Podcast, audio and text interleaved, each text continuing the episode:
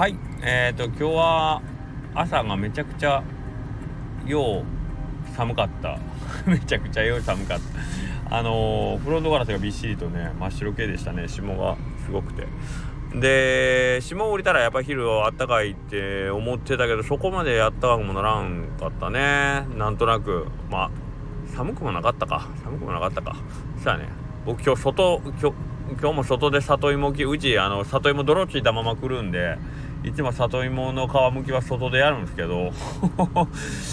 今日外で剥いとっても別にそこまで寒くはなかった。でも手は冷たかったな、はい、何が冬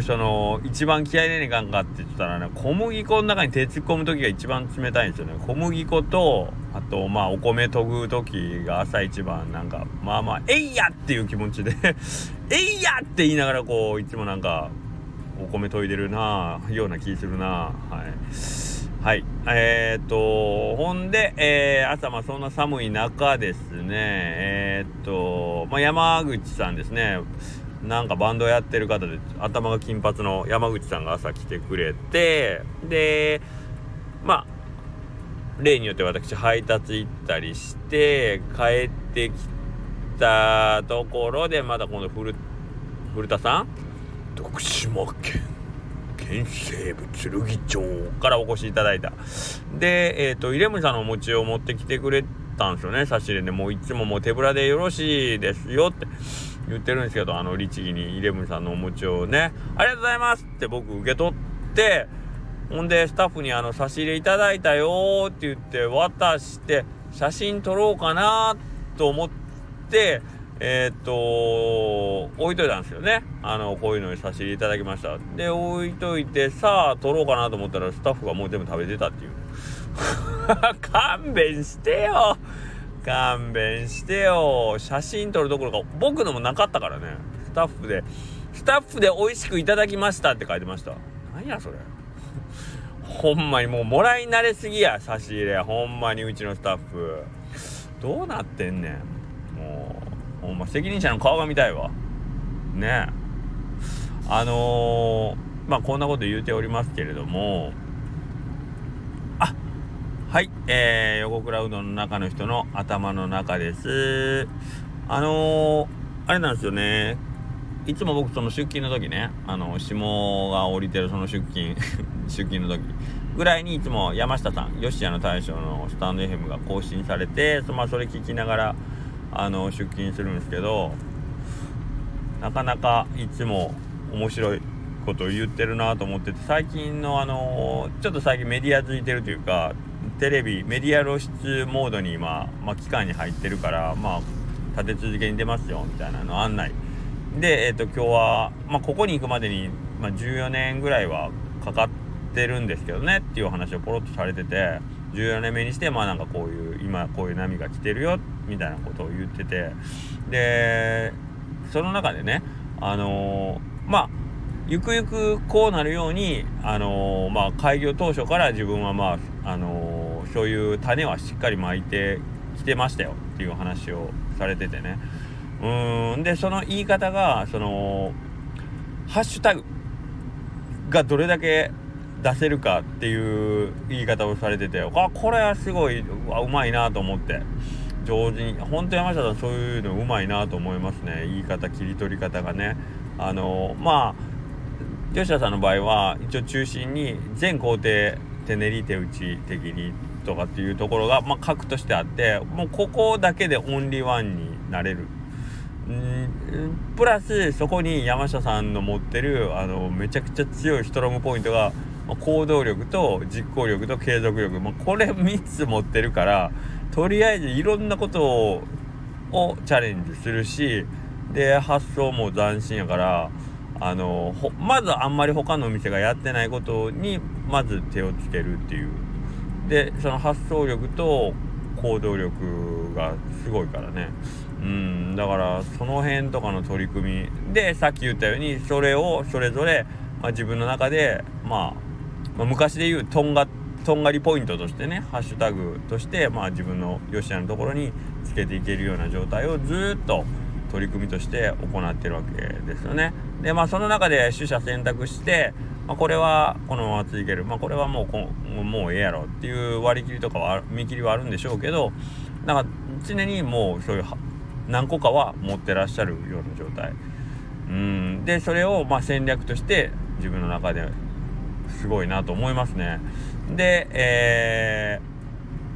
多分うどん屋っていう縛りのけてもあれほどこう圧倒的に行動してなんかこう精力的に活動してる起業家っていうかなんていうの、商売人っていうか、仕事人ってそうそうおらんと思うんですよね、県内とかでも、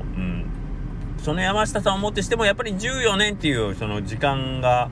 かかったわけじゃないですか。でかかったっていうと、今までテレビ出てないこともないので別にここまで来るのに14年かかったわけではないんですけど、今の、情熱大陸というのを一つのピークとして考えるであればそこまでで14年っていう時間が必要だったと思うと、やっぱり何をするにしても結果が出るまでに時間はかかるよっていう覚悟を最初から持っとかないといけないってことなんですよね。どんだけ俗に言う才能に恵まれ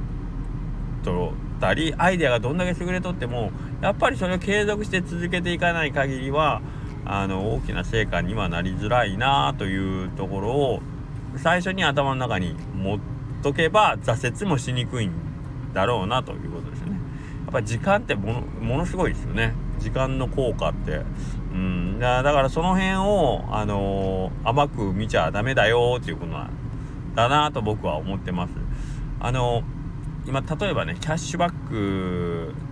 PayPay の取り組みとかでねキャッシュバックとか昨日とかも僕案内しましたけど、あれとかもやっぱ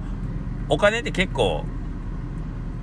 単純に大事じゃないですか日々の生活の中で。だからお金のために、多少時間を使うことってよく日々の中でやると思うんですけど、本当のバランスというか重要度で考えたら実は時間をしっかり大事にする、時間を確保するためにお金を使うことの方が後々長い目で見たら有意義だったりするよなっていうのは本当に最近感じてます。根本に帰って考えるとお金は、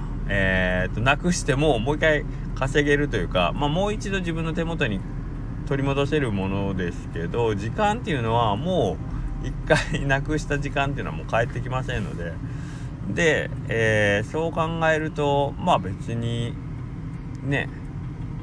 多少例えば吉谷さんのやってる予約席ね週末の予約制っていうのはそういうことですよね。もうすごい端的に現れてますけど、時間をお金で買うっていうことが、予約席の意味なので、あれってなんかこう分かってる人という言い方はいいんでしょうか、分からないけど、その時間が実はお金よりも大事だよって分かってる方はああいうのを